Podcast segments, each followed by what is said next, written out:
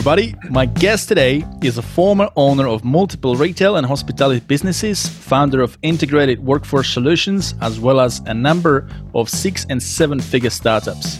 He is a number one best selling author in the business category, professional speaker, coach, and small business expert. He is an award winning businessman, entrepreneur, and he was named the Business Person of the Year and has owned more than a dozen multi award winning six and seven figure businesses across multiple industries, including retail, hospitality, technology, entertainment, and education. He is a founder of Australia's largest cloud based rostering and payroll provider, IWS, as well as a founder and CEO of Australia's fastest growing business community, BX Networking. Please welcome to the show, Matt Alderton.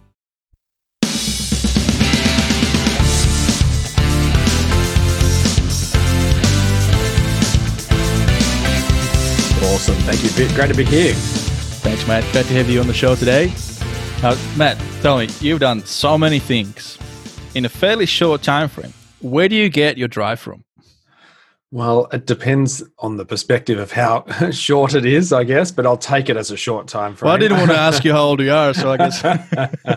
yes, well, uh, I'm I'm I'm probably older than I look, uh, and I've done a fair bit in probably the past uh, couple of decades. But uh, um, fitting it all in is is is probably one of the uh, questions I get asked more than anything else. And I know that it's it comes down to what you focus on and what you give energy, and what you give the most energy, you get the most out of. Um, but uh, yeah, look, I've, I've done a fair bit over the past decade or so, from retail and hospitality to tech businesses and and training education businesses, and I find myself here um, in um, what are we in 2020 looking at uh, uh, you know the, the fastest growing networking organization in australia and and now new zealand which is pretty exciting in a space that i love working in and that's small business uh, and it's a place that i know that uh, you enjoy spending a bit of time as well Vit. Absolutely, absolutely. Now, where did you start with all this? I was looking at your, you know, the LinkedIn profile, and uh, one thing that I saw at, at, the, at the beginning of your story is there's a bit of commonality. Are you are you like a movie fa- uh, you know uh, a fan? You, do you like movies, videos? So what's the story there? Because I saw that you were working at a in a video store. I am actually a big a big movie buff. I, I love my movies and I love film, um, and uh, you know pr- pretty much everything about it. Uh, ironically, and I don't know if this was coincidence or not or, or whatever, but uh, my father owned a video store back in the eighties, and um, he, when he first started, he had beta and VHS in the shop, and, and soon moved to just the VHS format. And um, owned that for probably five or six years, and got out just before they all made tons of money. and uh, yeah. um, so he, um, I think he sold in '88. Would you believe? But uh, then uh, in the year 2000, I was working. I was at university, um, and I, I, found a job uh, working in a video shop as a uh, manager, store manager. Uh, so I started there kind of in, in, like employment status, like if you forget the fact that, you know, probably worked lots of shifts as a young bloke yep. um, with, the, you know, slave child labor from my parents or for love, as we do in family businesses. But um, yeah, I worked uh, in uh, the video industry for a couple of years there as a store manager. And then I, when I, I actually left there after a couple of years, but I came back to work for that organization. They owned about uh, 50 video shops around Sydney and, um, and New South Wales. And I uh, was an area manager, then an operations manager, then GM for that company over a number of years. And that's probably where my passion and love of movies really got embedded. I, I, loved I loved it for a long time. I've enjoyed movies and film and and the whole genre, but uh, um, that really solidified it for me. And then I ended up owning a couple of shops uh, in um, in the 2000s. So I think I bought my first one in 2007, and my second one I bought in 2010, um, which is at the end of the uh, the value proposition for owning a video shop. so if you own them in the nineties, yeah, if you own them in the nineties and the and the early two thousands, you made a, a, good chunk of coin out of it. Um, my father owned it in the eighties, just before it, and I owned it in the uh, the um, 2000s, just after they uh, made lots of money. Uh, but in saying that, I learned a lot through uh, running a lot of businesses that had those video shops, and I learned a lot uh, about how to run a good video shop. So we managed to do really well in the shops that we had.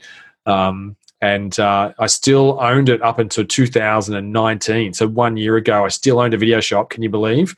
I sold it in January of, uh, or the end of January 2019. sold it, by the way. Just putting that out. Somebody there. still bought it. Yeah, yeah. Um, probably more so for the retail space than for the video shop itself. yeah, okay, right. Yeah, I was going to say.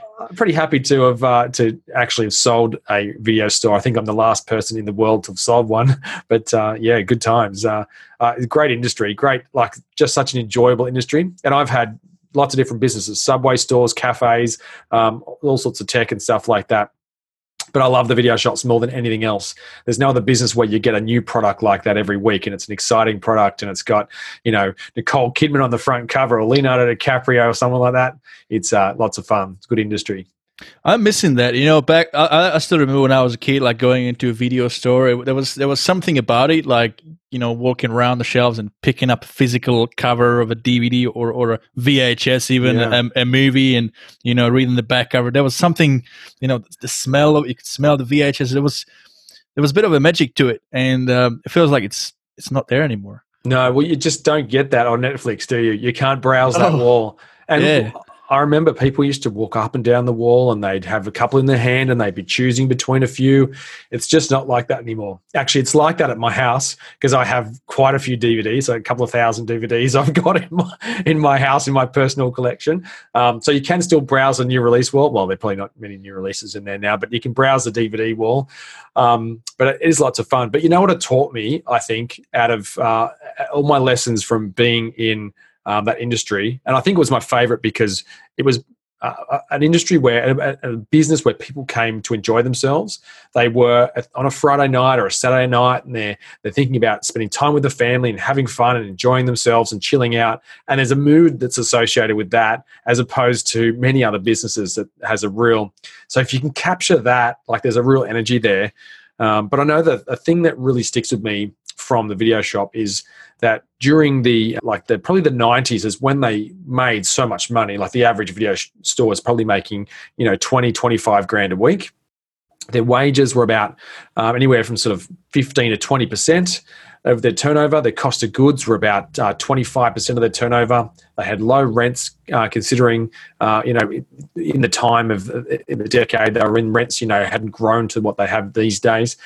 And uh, and all their other costs were very low. And so to think to have a, a wages cost of about 15% and a, and a cost of goods sold of about 25%, um, you know, you're still left with more than half your turnover after that. Um, you know, royalties and franchise fees weren't ridiculous and exorbitant either. Um, so you're, you're in an industry that had so much money flowing through it, and yet so many of those owners uh, went bust in the year 2000 and beyond. And it staggered me. And it taught me something though. It, it, you know it doesn't matter how much money you make it's about the discipline that you have in the good times just as much as in the bad time. And mm. knowing you know put money away for a rainy day and you know profit is about you know a reward that you have in your business. But a portion of the profit that you put you need to be putting away for tomorrow to continue building your business for tomorrow. And look at where we are now. Where in the midst of um, one of the, the biggest economic downturns uh, in our history. Uh, and most people wouldn't have had a week's worth of cash in their bank um, to continue going um, and if it wasn't for the government, you know, giving us all uh, JobKeeper and all that sort of stuff to keep us going, many business owners right now would have folded, um, which would have been devastating for employment, devastating for the economy, uh, and obviously for ourselves as well. Um, but the, the video industry is a classic example of that. It taught us that doesn't matter how much money is in an industry, it's not necessarily going to be there tomorrow. Um, mm. And it doesn't matter whether it's a coronavirus that uh, kills it or whether it's Netflix. Um, and late fees didn't kill the video store. It was poor, poorly run businesses, I think. There were some great operators who did a great job, but I saw a lot of them go bust because they weren't ready for tomorrow. They were just thinking of today and driving nice cars and living in nice houses and, and mortgaged up to the hilt because the cash was coming in, uh, but not thinking about what tomorrow looked like. Uh, and they had plenty of warning you know, as opposed to coronavirus. yeah, absolutely. And we're not just talking about, uh, uh, like you said, they were spending money where they should have kept it and think a bit more uh, on the vision of the business. Then we had Blockbuster, right? That was a yeah. that was a big chain. Have you felt that one? Well, so Blockbuster here was interesting because um, they were a big American chain that came through Australia, and and probably, and I was Video Ezy for most of my when I ran the the fifty odd shops that we had, we were Video Ezy, and I um, rebranded to uh, to uh, Network Video when I left um, and, and owned my own ones. Um, but Blockbuster was the, the big brand in Australia. Video was Video Ezy was the Australian brand, but Blockbuster just crashed worldwide. Like they just disappeared. They pulled out of Australia. They left their businesses high and dry. Um, yeah, classic. I mean, big lesson to learn there, right? The, the, power of, of innovation in a business with them, and, and you know the story of Blockbuster and Netflix. When Netflix was starting out, I think the story goes like the the the, the CEOs, or, you know, the, the executives of Blockbuster, like they're just laughing at it. It was just ah, this is never gonna, you know. I, I think yeah, I think they had an, I think they even had an opportunity to engage. If I remember the story, they, they had an opportunity to buy in at the time, and they knocked it back. Um, in saying that, Netflix uh, Netflix has lost money for many many years as well, so it's been a, a black hole of an investment. Mm. Um, and um, you know, there's going to be a bunch of uh, of streaming services that I don't think are going to make it uh, because it's a, a, very competitive market, and you've got some big players, Apple TV Plus. You've got um, you've got well, obviously Netflix is probably one of the, the strongest at the moment. Apple TV Plus, Disney Plus, um, Stan, Prime, and um, of course all your free to air are all streaming their services now as well. Uh, yeah. So it's a pretty pretty messy market. I wouldn't want to be in that game. That would be there's probably a lot of money being thrown at it, and um, I'd be interested to see how much money they're making out of the streaming services alone. I mean, um, you wouldn't want to be trying to start a new business trying to compete with that. That would be that wouldn't be a smart decision, I reckon. Mm, I agree. Now, back to so running a video store you, you, mentioned a couple of you know the benefits of like the costs being low at the time and and and, and also no perishables right it was nothing i mean there may be some drinks in the fridge but that doesn't go off for that soon but bringing that to in comparison to hospitality which you said you had a subway business yeah. entirely different uh, uh, problems Absolutely. with that right yeah well so subways and and so i had um, four subways and a couple of cafes and um, they are hard businesses to work in. So, um, you know, Subway, turnkey. If I had have had one Subway and worked in that, easy business to run. When you've got um, nine different retail shops to run um, and you're running them under management with 20, 15 to 25 year olds running those businesses uh, for you, totally different uh, value proposition. Uh, but the one thing I do know, like I, I talked about uh, the video store having a 15% wage cost whereas your subway might have a 25 to 30% wage cost. Um, your cafes are having up 40 and 45% wage costs a lot of the time as well. And then you've got cost of goods sold. Um, so the video store, you've got 25% cost of sale. But then once you've rented that out, you're selling off all your excess copies as well and making more margin back off the back of that on an ex rental sale. Um, um, so it just keeps you, you know, you rent it out once, it comes back, you rent it out again. And So you're buying for that, and then you're selling it off at the back end down to you know one or two copies to put on the shelf on the weekly shelves or whatever. Whereas in a cafe and a and a subway, you can only sell it once, and you got to buy it well, and you can't overbuy because you you'll then have wastage. Um, but obviously, like the, the big thing about cafes and, and subways, you know, you've got a 30 odd percent wage, a food cost in there as well. Um, so straight away, you're looking at anywhere from um, so if you've got 30% of food cost and say you've got 30% wage cost, there's 60% gone straight away. You might have a 10% royalty or something like that. And if you don't have a royalty, you're probably paying more for your food. Um, so it's still, you're looking at, I think, uh, around 65, 70% just with those two factors alone, which leaves 35, 40% to pay all your other costs in your business, um, which end up, you know, often coming very close to um, break even. Um, so the average cafe on a good week might be making ten percent. Um, the video shops on a good week will, on a good week were making fifty percent. like that's the difference in business. You, you got to run a tight ship then. You absolutely do. If you don't, you don't run a good ship one week, you you lose money.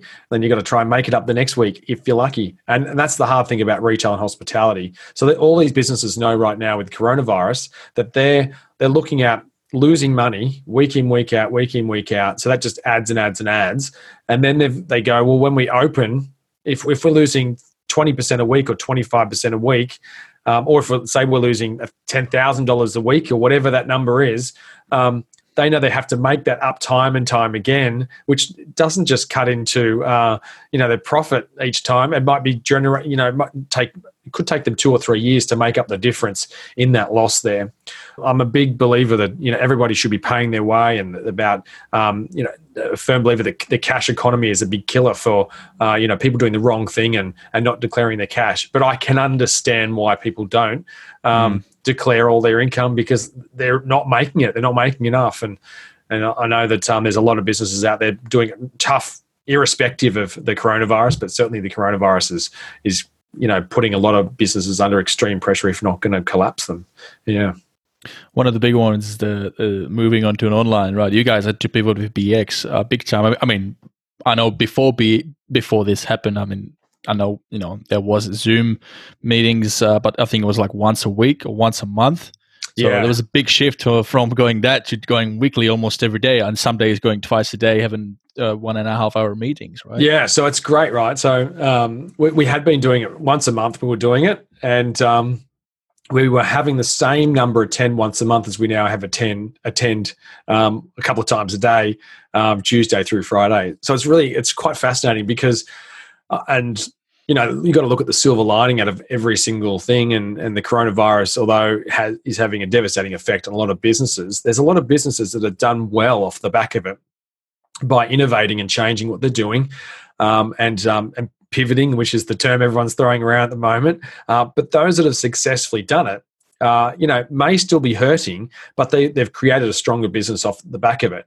Uh, so I know for, from a BX perspective, we've lost half our revenue overnight because we stopped doing events but we've created a whole new channel of business which is in the online and so we've it's really like a whole nother um, funnel for our business because people that would never have engaged with us before because they weren't in a physical location where we have meetings can now all of a sudden engage in bx and be part of that um, the, the online meetings and uh, and then create opportunities to, to actually create face-to-face meetings as well um, and uh, but what it's done, I think, for the for business overall is made people wake up to technology. I think the resistance that there's been in uh, business to using tech uh, is still so significant.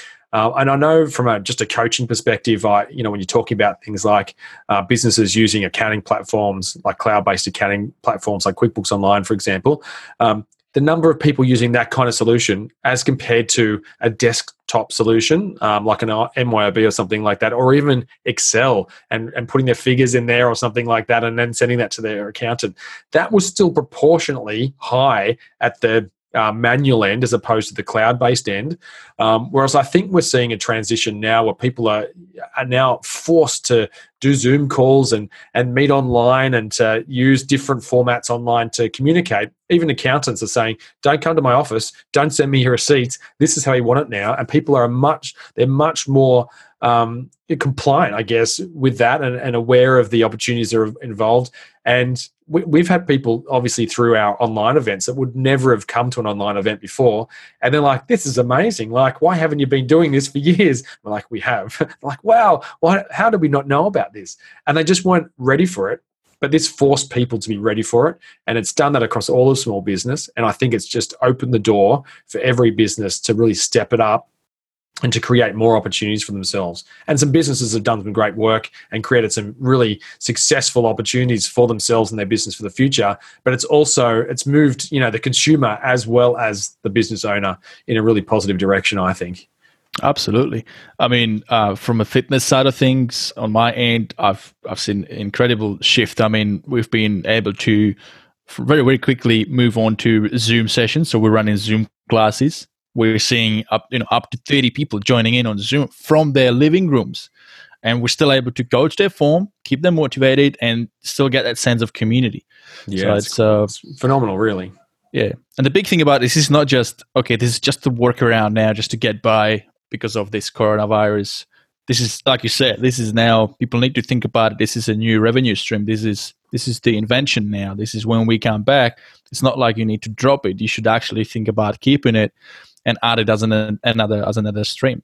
Now, Absolutely. Um, we talk about BX, but I guess for the listeners, we should probably unpack it a little bit. I know in the intro I sort of mentioned a little bit, but for those listening um, who don't know about what BX BX networking represents and what it is, um, keen to unravel that a little bit. Yeah, so we we define ourselves as business networking reimagined. Uh, so you might have been involved or been to some form of networking in the past. Uh, we are a bit like that, but a bit different, or, a lot different. And I guess the, the the big distinguishing thing is we still run events like lots of networking events do, and we do fortnightly breakfasts and lunches, and we do the online stuff. Uh, but the big thing that um, we really focus on at BX is helping create referral partnerships as opposed to selling to each other and you know the flicking of business cards and the looking at how many people are in the room and how many opportunities there are for people to buy from me. We really eliminate that so that the relationships we're building in the room and uh, online are all about how to help each other and connect each other. And uh, we found that we get amazing results by empowering people to build connections from each other in the out, in their networks outside the room, and then create the opportunities then to build referral partnerships off those connections, which create a steady stream of new clients as opposed to sporadic one-off opportunities here and there. And so we've created a format and a structure that really um, extrapolates that out in a meeting, and uh, whether that be online or face to face and we've got members that are you know generating six and seven figures off the back of their their energy and time with the connections they're building off the back of our networking events. Um, but I guess you know that is kind of the the structure and the format and the result. Uh, but really, we are a, a community of business owners uh, spread across Australia and New Zealand uh, that come together regularly online or face to face and help each other. And uh, I think that's where the stickiness is, the, the power of, of BX is in the building of that community. And it doesn't matter. we we seem to have people that are, you know, really close and they might be close geographically and good friends and, and a great community. Then all of a sudden, um, they've, they've got contacts across the other side of Australia in, in, in, Perth or whatever that they might be working with in a collaboration as well. And it's, and it's, it's really, um, it's quite amazing. It's quite, you know, rewarding to be part of and to be leading it uh, and seeing people you know grow their business off the back of these relationships and the collaborations that happen through the network. And anybody listening to this, if you have business in Australia, I highly recommend it. You know, I've had experience both pre COVID 19 when it was you know, over here in Canberra, going to different. I think it's in there's five chapters that we've got: Gungahlin, Braddon, and and whatnot. And, and the chapter that I used to, or chapter group that I used to go to, you know, in Braddon, in Gungahlin, you know, it was it was great because you, you go for a brekkie uh, once a fortnight. You get to you know see other business owners face to face. You know, you you have a bit of a laugh. You get to know people on a personal level. You get to uh, build stronger relationship and trust. And so when you build that trust, um, you know, when people know, like, and trust you, then they're more likely to refer you and more likely to, um, you know, to, to that relationship to to build into a, a proper a referral partnership. So I definitely enjoy that, and I've definitely seen that very effective uh, for my own business. And now, you know, doing the Zoom, it's like it's uh, uh, it's different, but also I would say even better, maybe because like I think it's say faster. Yeah, faster. Yeah, yeah, because you really you can. Whereas in a lot of meetings face to face, you're creating partnerships and collaborations with people outside the room. A lot of them are already on the call that you can build partnerships with. So you might be have a referral partner that you've um, you might be looking for accountants to collaborate with. There could be two or three accountants on that particular call, spread from across Australia that you've never met before, that create that collaboration, and you seem to get faster traction off the back of it. Um, and uh, the other thing you mentioned was breakfast and lunches, and so I guess that's uh, I'm a big believer that uh, if you come to a, an event, you should get barista made coffee um, as a standard these days, and you should get to choose your breakfast and have a la carte breakfast. So we are passionate about uh, the food that we put in front of our people as well, um, and um, and certainly uh, you know from a from the person who's going to four and five meetings a week. Uh, I'm also liking to choose my meal and have a great coffee. Uh, so it's one thing we do really well at BX is choose fantastic venues from across Australia. Uh, who will be very excited to go back into soon as well when they're all allowed to host our events and stuff like that. But uh, oh, absolutely, yeah. that's I mean that's their income, right? They they definitely be looking forward to that. Now, somebody out there listening to this, they still might not actually get the benefit of it. it you know, the, the whole idea of networking. I mean, to me, I think the biggest thing here is that um, it's like word of mouth. I mean, we are herd species, and people need to know you. If you, if you if you're doing an advertisement, you know, in newspaper, it, it, it, it's it's lacking a couple of important things. It's lacking, you know, the voice, the tonality. You know, the you can't really replace it face to face. You know, uh, uh, you know, expression of who you are and what you do. And so I think that is the biggest thing. Is there anything else you'd want to add to that? Well, I suppose um, the two kind of elements to what the value proposition that people get is one that uh, I always say to people that we don't sell to each other at BX. Uh, you know, we don't want a salesy kind of environment with our members, but people buy from each other all the time. So obviously, uh, once you build that relationship and you can know, like, and trust people through um, networking and, and, working with them on a regular basis, people will buy from you. That's just a no-brainer. Uh, you know, people once they've got that relationship, they're going to be looking for the people they know, like, and trust to buy from. Uh, but the other element is definitely the referral relationships. And that's, once again, a relationship that, that you build, and you can't build that uh, via email or anything like that that's a once again a conversation that you need to have. So you've got the tonality and the understanding and you're building a relationship as well because you know that's not just something you can make robotic even though you can systemize and structure it so that it's a regular conversation you still need to be on the phone with people on a regular basis to continue a relationship so that they think of you you're top of mind and they are referring to you. Because your referral partners do refer their clients to you. That's that's the purpose behind it. And they're not going to do that if they don't have a relationship with you in the first place now, looking at uh, you know, talking about uh, ideal referral partner, who should the ideal referral partner be? Yeah, so everyone obviously has a, a potentially a different referral partner. Uh, and the easiest way to identify your referral partners is just think about who your clients are and then think about another business that's also serving those clients as well and then that obviously doesn't compete with you and that is um, generally going to be a good referral partner for an, for an example, I'll, I'll do some obvious examples, and uh, then you'll be able to work your way back from uh, the business you might be in. But if you're a mortgage broker, you're typically helping people secure money to buy a home. And uh, so, who else is helping people buy homes? That would be a real estate agent. So, you would think that a mortgage broker and a real estate agent would have similar client bases. So, if if these two people were talking to each other on a regular basis, say every fortnight, having a quick catch up and seeing how they could help or connect each other up on a fortnightly basis, that would keep each other top of mind, which meant that uh, when they had their ideal client and somebody who said the real estate agent, oh, do you know a good mortgage broker? They would say, yes, I do. This person, because you're top of mind, and vice versa. When you're, you're, you're sitting in front of your mortgage broker and you're talking about uh, buying a home, they should they'll say, oh, you should speak to this person because they're the guru in that space and they they know a bunch of great homes in your local area, et cetera, et cetera. So they're going to naturally refer. Another uh, classic referral partnership might be a business coach.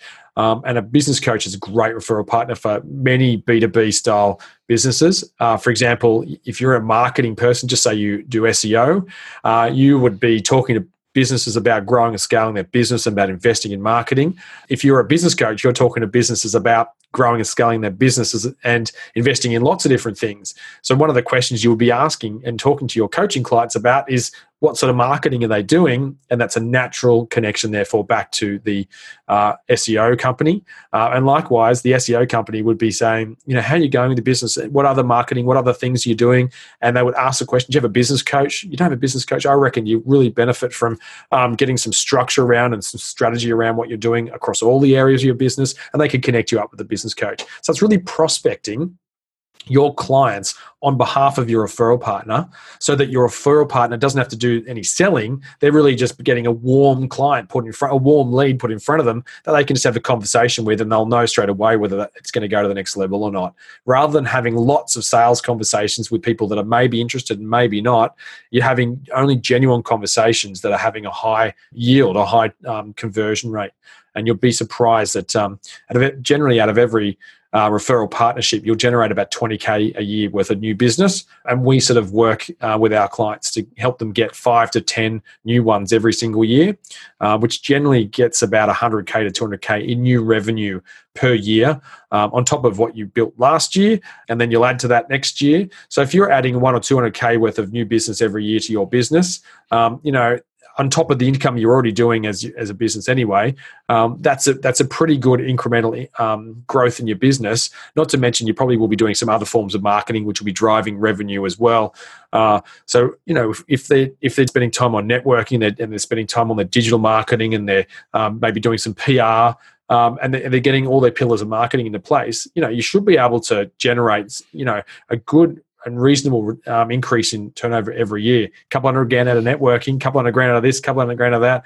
Um, you know, within a few years, you'll have a million dollar business and growing. And really, that's where you want to be aiming for. Businesses should be aiming to get into that uh, seven figure uh, point within that sort of first five years, and that's you know a good sustainable growing business. Because every business is a bit different, and I'd probably say have a conversation with a coach. And if you need a referral to a coach, I can let you know about that too.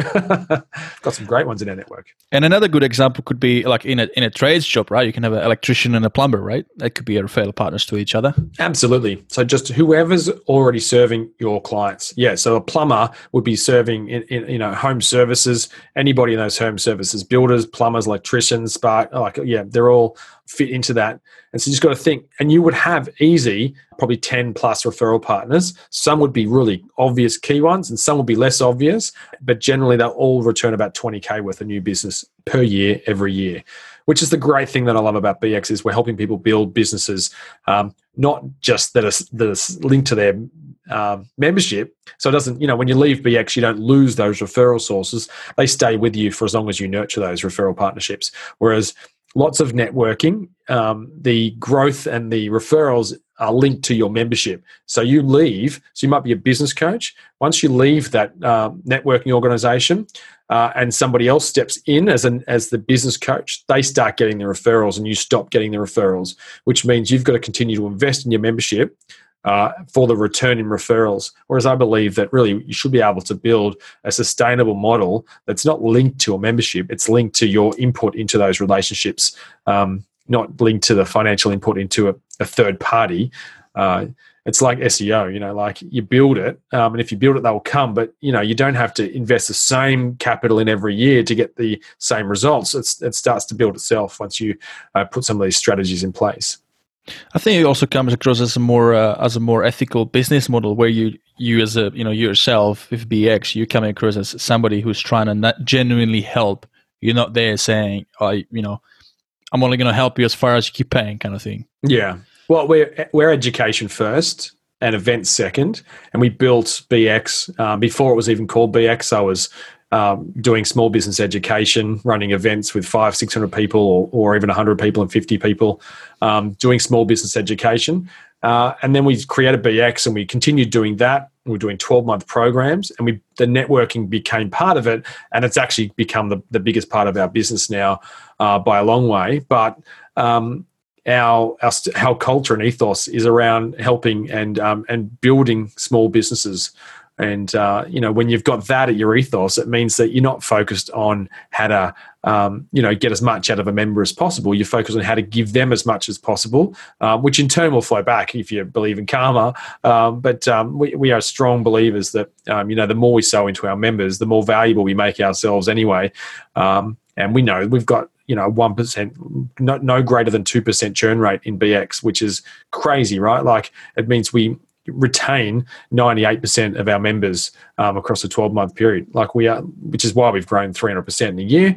Um, so like because we we are constantly focused on putting value back into our membership as opposed to what can we get out of each and every member. It's not about you know screwing it down to the minute cents like you might have in retail and hospitality. Um, it's a different ethos with bx now, Matt, I know you do a lot of work for small business, and I know you you know you also frequently lobby with, with governments um, uh, on on behalf of small business owners. I believe you've even had a uh, a conversation with Prime Minister and really pushing that message um, for the government to look after small business. There could be many other business owners you know who had you know who have you know had franchises and had different businesses, but they don't do that.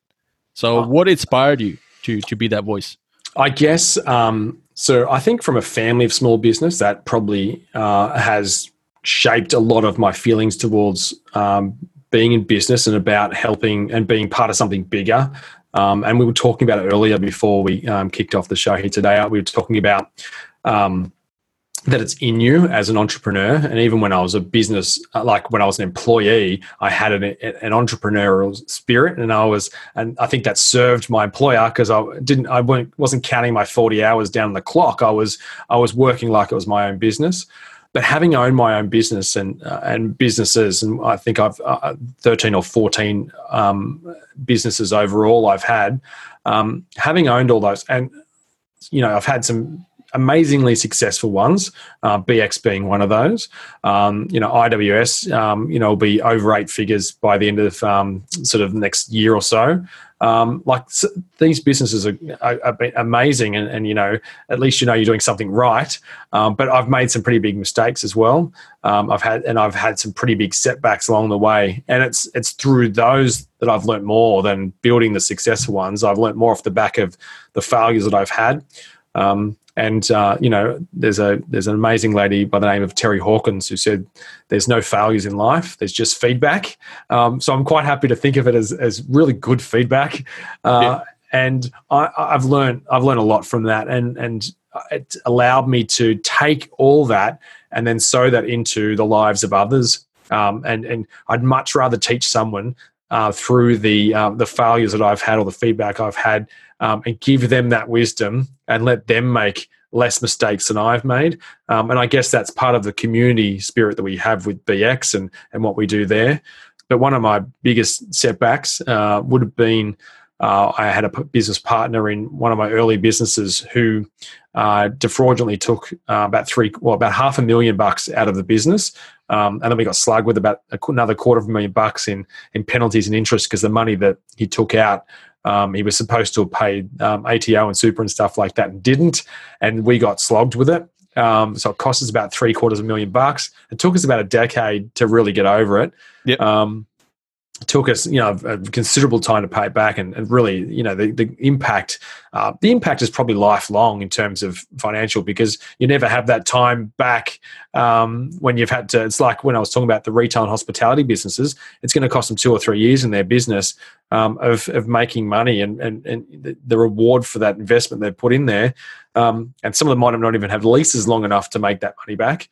Um, and it's, you know, I look back and I think, well, that's probably a decade out of my life that that cost me. But I guess the positive, and you've got to find a positive, otherwise you don't get up out of bed in the morning and keep going. But if once you find the positive, and that is, and often it's after the fact that you can you reflect on and get more positive. Uh, but it's the lessons. It's the lessons I've now applied into other businesses where I haven't then made the mistakes that I've made back then. Um, I've been much um, slower to trust, um, which is good and bad, but I'm, I'm, much wiser to trust, I suppose, is, is probably the thing. I, I think back then when I took a partner on, um, I just saw the opportunity. I didn't think of what are the pitfalls, what are the things I should be overseeing. Um, and probably the biggest lesson out of all that as well is um, it's the people around me. Who am I taking my advice from? Um, because the advice I was taking early on in business was from a local, um, almost retired accountant um, who had um, who had plenty of years of experience of doing personal tax returns for people and doing um, and maybe a few small businesses in the local area, but he was not not broad enough. No, not broad enough. Not understanding of enough of of um, businesses of a certain size and growing um, and probably had no other retail and hospitality businesses under his portfolio. Um, and of course, he used to do my personal tax returns because he did my mother in law's tax returns. And I just ended up using him just through that referral. And, and, and each accountant I've had for a long time, I, I had for a long time, but um, I had it for too long, probably as well. So I should have made the next step to the the uh, the next one before I did. Um, and it probably costs me as well in decisions that I've made. So, I, and lawyers would be exactly the same conversation. So, I think those professional advice people, business coaches, another classic example. Um, so, wherever you're getting your advice from, you have to think about that. You know, we're with people for a season, a reason, or a lifetime. Um, there's very few lifetime people that we're with in our life. Um, so, it's a season or a reason.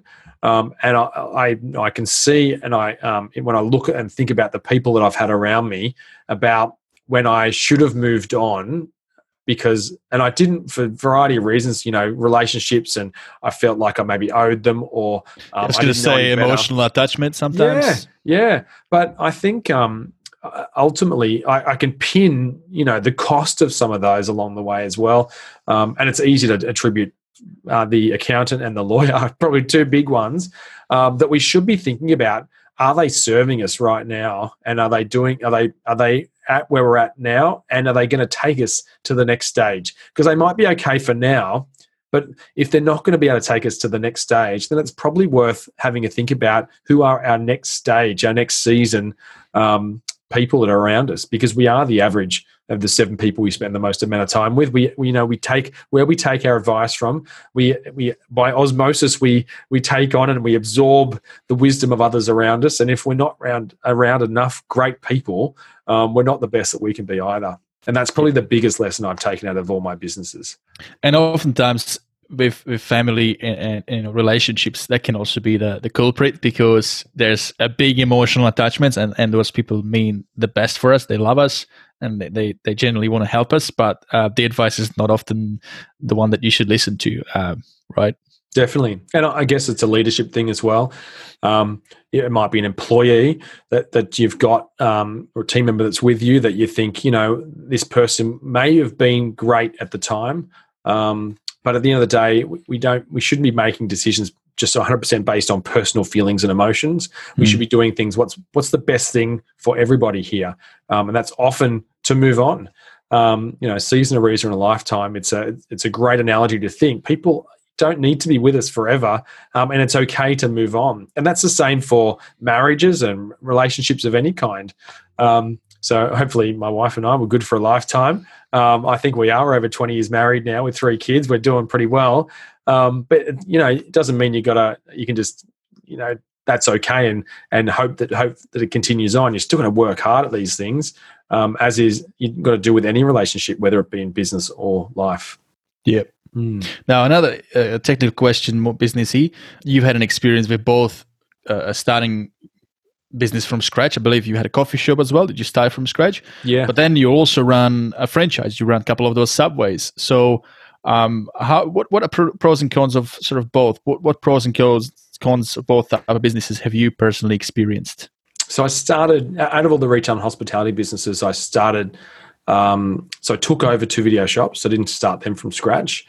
With um, the subways, I opened uh, three of them and uh, I started and I, and I, bought one existing, and uh, with the coffee shops, I um, started both of those, um, BX from scratch and um, and IWS from scratch as well. Um, so most most from scratch, um, and that, and that's probably the best if if you've got something. And these days, it's pretty easy to open a business from scratch. Um, but the big difference between like a Subway um, whether you're taking it over or starting it from scratch, they're, they're really turnkey operations. Even when you're starting it from scratch and you're building it, you're given, um, you know, the Lego kit to, to build it from. Um, you're even given the builders and stuff like that. So that's they're really easy businesses to start off with. And I'd probably recommend, you know, if someone wants to get into business and they've got no business experience, then that's a good place to start because they help you do your business planning. They help you. They do that regularly with you. They have um, a team that come out and visit you once a month and, and and work through you know your restaurant for yes health and safety stuff, but they're also helping you grow your business as well. Um, whereas lots of business owners go into business now and they've got no idea what they're doing. They've they've never owned a business, never done any kind of education in terms of running a business, and then they go and open one, um, and then they realize um, you know they love serving customers or love doing what they do as a trade, but they're actually not good at running a business and this is probably the number one reason most businesses come unstuck is just they're just they're technically fantastic but they're um, at the actual business itself the running of the uh, the books and the accounts and the legal framework and the hr and all those bits that uh, don't actually apply to the product or service they're just how to actually run the business itself they're not good at that and they don't have much experience. They might be good at one part of it, but they probably suck at another. So they might be yeah. good with the team and that, but they might be terrible um, at the accounts or vice versa. And that's where lots of businesses come unstuck because they just they let those areas fall over and they they become very costly. Um, you know, because there's legislation that binds you um, with a lot of these that if you don't do it right, it can come back and bite you in the ass down the track. So you got to be very careful. Um, and but it is pretty easy to start a business these days. If you're not brick, bricks and mortar, then it is super easy because you know you can start it from your your home office and or your your lounge room or whatever and, and you kick it off and you're off and running up and running. Well when you think about that uh, if you've got something you can do like that that's fantastic.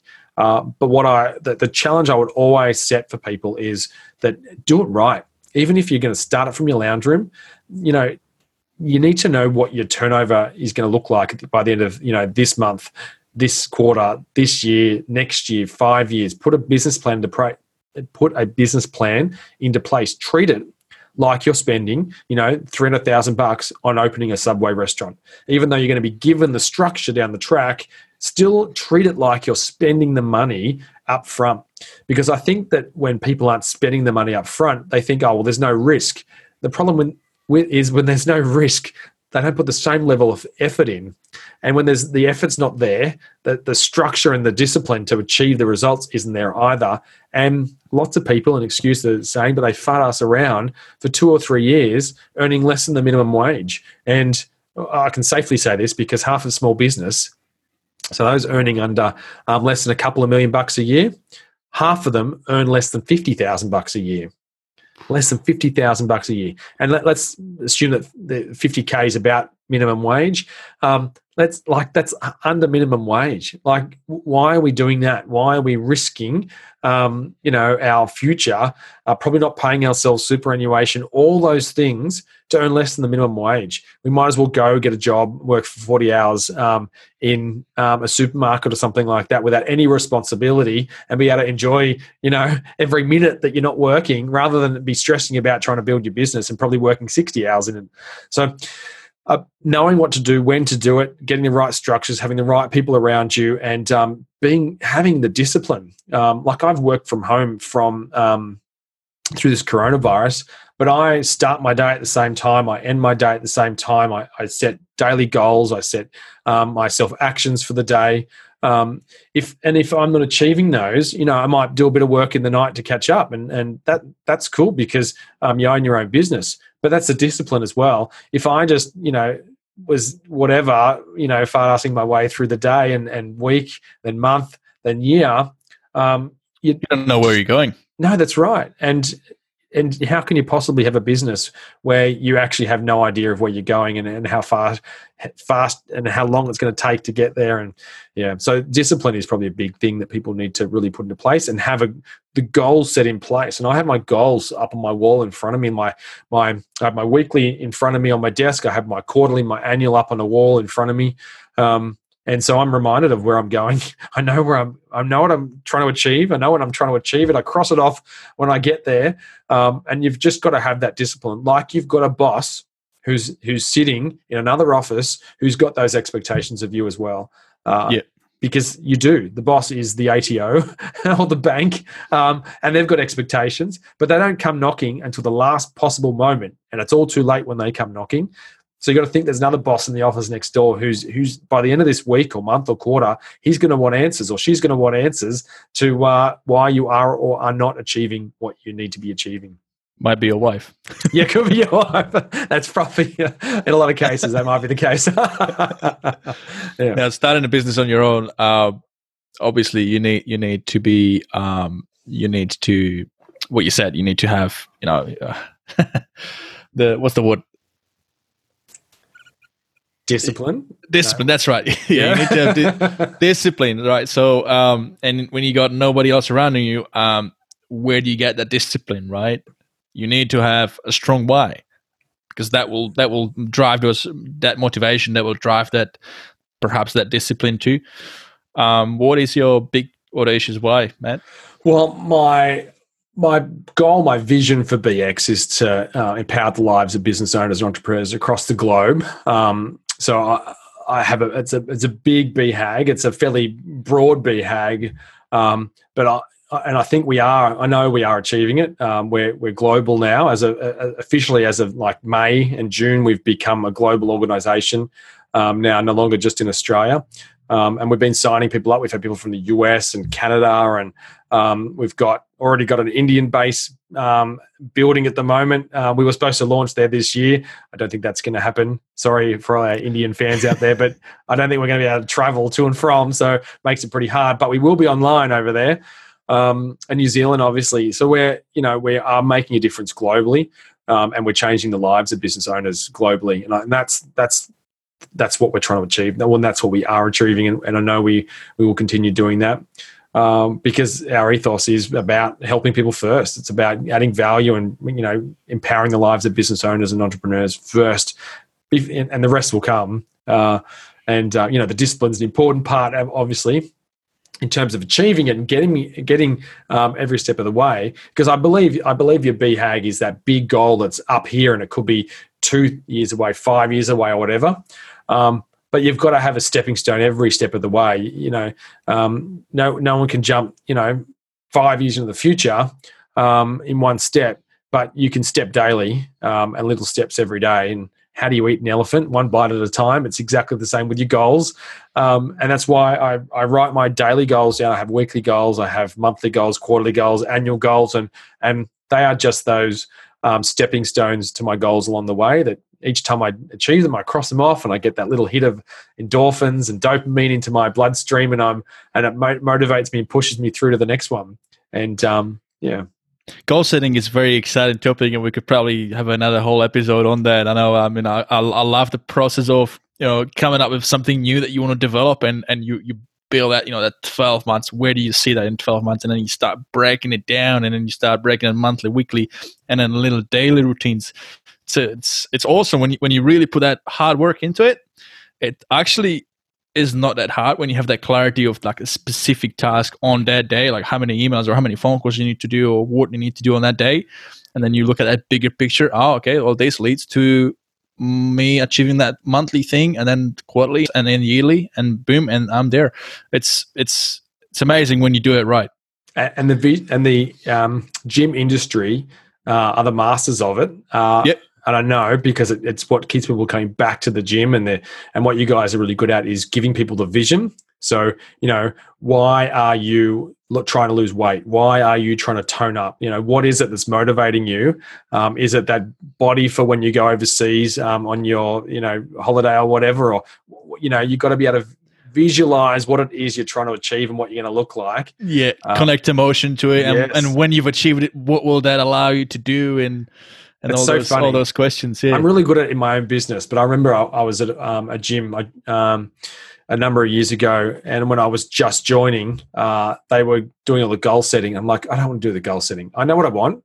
I just I know how many times a week I want to come, and I know how long I want to do it for. So let's just do that. And they're like, no, no, no. We want to do the whole photos and blah blah blah. I'm like, no, I don't want to do any of that. They're like, well, you have to. I'm like, okay. and oftentimes, what you want is not enough. You got to go deeper. You got to ask yourself maybe like another four levels down. You know why, and then why, and then again why. yeah, right. Yeah. Because the, the the interesting thing about that goal, that initial goal, especially you know typical one, January, right? New Year's resolution. Everybody has a bit of a you know six pack goal or, or, or something along those lines. Don't um, we all? and then it comes February, and statistically, a lot of people drop off and it's purely because they they didn't have a, a, a stronger emotional attachment to that goal. They, they didn't dig deeper. So yeah, yeah. Uh, uh, I love the branding with BX we've just done earlier this year. Thank you. Um, why?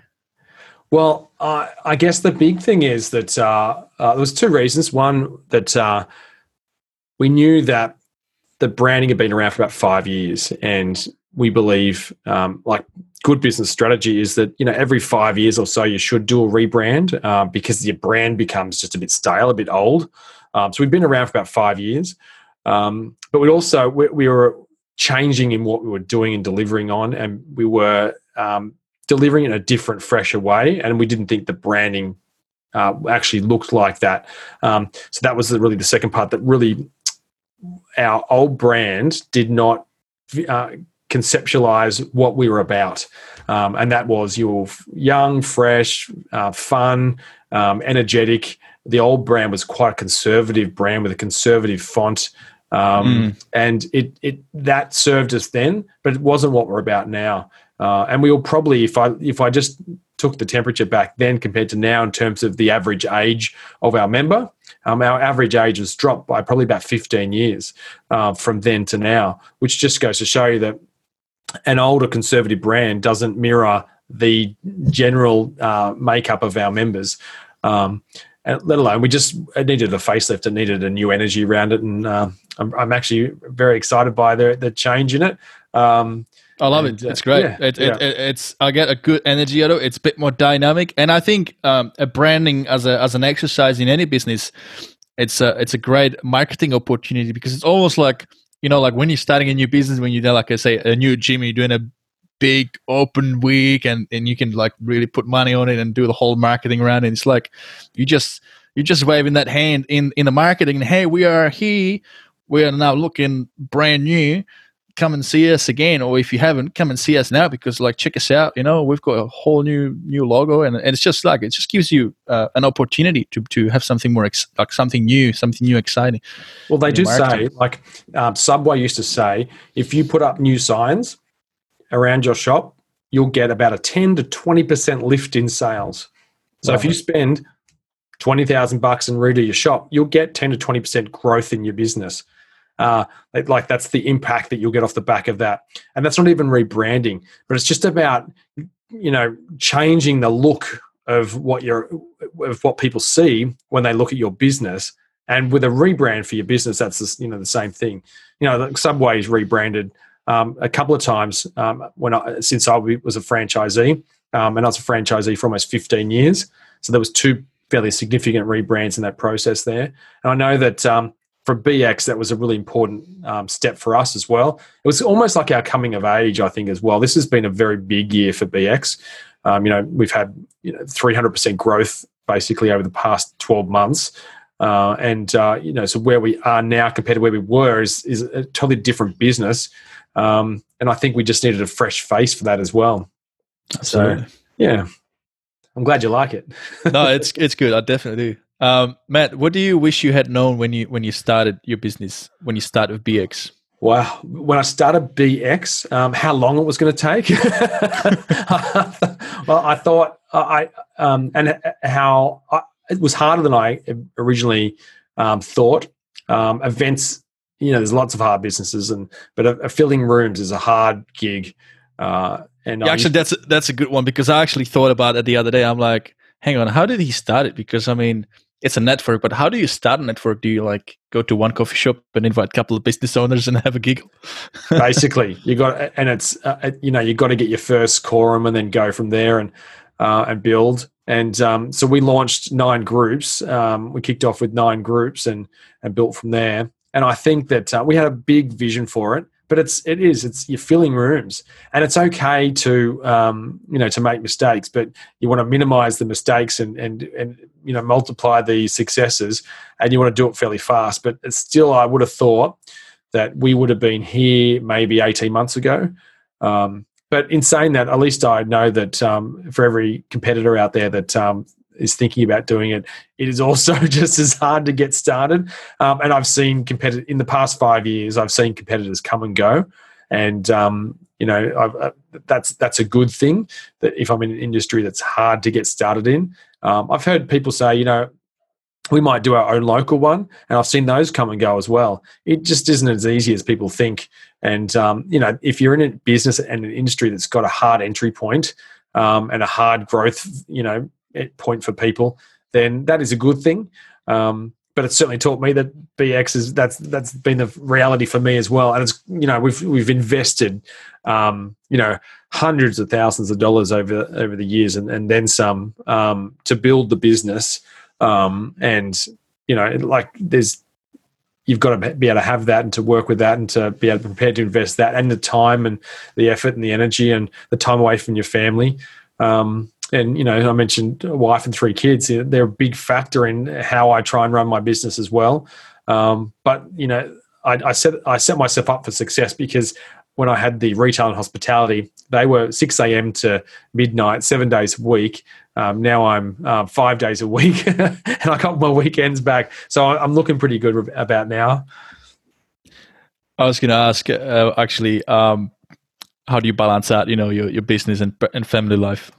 But well, you sort of, I guess, there's no real, answered it. it's it's a funny one because I don't believe there's real balance in life or balance in the day to day or week to week. I think balance in life. Um, I'll know I'll work really hard now, um, and then I'll take a really good holiday um, where I can switch off and I can be 100 uh, percent with my family. Um, you know, we, we take you know a, a four week road trip every year, and we you know go overseas and stuff like that. To be able to do that um, has its balance but you need to, you know, also if I'm going to be away, you know, all week, then on the weekend I'm 100% focused on on uh, the family. But if you know, if I'm in and around the house and I can do a few pickups and engage with the kids and stuff like that, I can balance that out as well. So you just you've got to make it work. Um, but you've got to have the priority with you and the focus on what's important, and the family is important. Mm-hmm. Now, one more um, question with back to BX. One thing that um, I was very impressed with was when I when I joined um, the leadership team and became the experience officer. When I went to the meeting at Tim's house, and he started showing me all these spreadsheets, and I'm like, "Where is this from?" I was like, "Oh, this that's Matt. That's Matt." So you're a bit of a left brainer, aren't you? Well, surprisingly, I am right brain. Um, right. And this is one thing I've taught myself in business that you actually don't get the luxury of just being what you are. You have to push. Um, so I, I, I knew that statistics and figures and understanding the numbers in your business are paramount to success. Um, so I've learned to like and and to to understand and to to take value from the numbers. Um, but I'm a high um, high right brain creative person. so so it's interesting that you say that. And people would say, "Oh, Matt, like he's pretty anal. He's attention to detail and and that kind of stuff." And um, I, it makes me laugh because I'm not. I'm a DI, so I'm a um, I'm I'm quite very direct person. Um, and I'm an I as well. So I'm on the on the disc profile, I'm, I'm the opposite to C, which is the detail oriented, um, and I'm a right brain person. So it's interesting that that perspective, um, which just goes to show you though the discipline that you have to have as small business. You don't get the luxury of just going, well, that's just who I am. I'm not going to worry about the numbers. You have to be uh, um, focus on it. And um, but I do have good people that help me put it all together. Um, and I believe that, um, it's always better if it's got pretty pictures and graphs to go with it as well. So yeah. that's the right brain in me. no, I, I got to say, I mean, I saw it. I'm like, wow, that's that's very detailed tracking. You know, all the way to tracking attendance and, and each group and everything. I'm like, wow, that's. But I guess that's what it takes. Like yeah. you said, that's you gotta you gotta keep an eye out on every group and and and and and, and also that helps with your leadership then because then you can uh, uh, pick up on on those uh, areas where it, they need further further help, further leadership and nav- navigation. Absolutely. Um, well, look, we're at the end of the show. It's been amazing to have you on the show today. Um, for anybody listening out there, whether you're in Australia or international, because this is about to you know continue growing international. If you want to get involved with uh, BX networking, I'm going to put a link in the show notes. But um, uh, Matt, where can people find you? Any any extra things you'd like to add?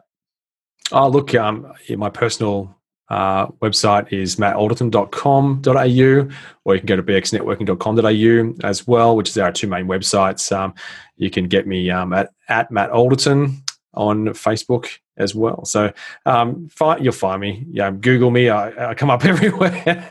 so if you Google Matt Alderton or BX Networking, um, you'll get a million hits and you'll uh, you'll be able to track us down there. Um, but uh, yeah, join us for BX Online. There's um, complimentary guest passes um, for any of our guests to come along and check it out for the first time. So we'd love to see you there. Um, and uh, yeah, we really appreciate uh, you know we really appreciate your time this afternoon listening in. So uh, thanks for having us, Steve. Thanks, Matt. Great having you on the show, mate. Cheers. See ya. Bye. Thank you for listening. Uh, you just listened to another great interview on the Success Inspired podcast. All right, people, on the next one, I'm talking to a leading authority on self publishing a book. She has written and published many books on business histories for ASX listed companies, private businesses, and family businesses. Any one of you listening right now who are passionate about what you do and would love to become a published author, I highly recommend you listen on the next episode of the Success Inspired podcast. To get notified about all the upcoming episodes and receive more valuable information to help you be more successful, whether in personal, career, or business, please make sure to subscribe to my mailing list. There's going to be a link in the show notes somewhere, so just go and search for it. And lastly, I want to make sure you know that um, you guys enjoyed these interviews, so please let me know um, what you think of these. And if you want to help me, um, you know, get more people to listen to this show and, and help me, you know, get more great guests by doing so, you can simply, you know, you can simply go subscribe, rate and review um, the show on Apple Podcast, and you can also let your mates know on the show social um, media. Uh, that's it for today. Once again, thank you for listening, and have a great rest of your day.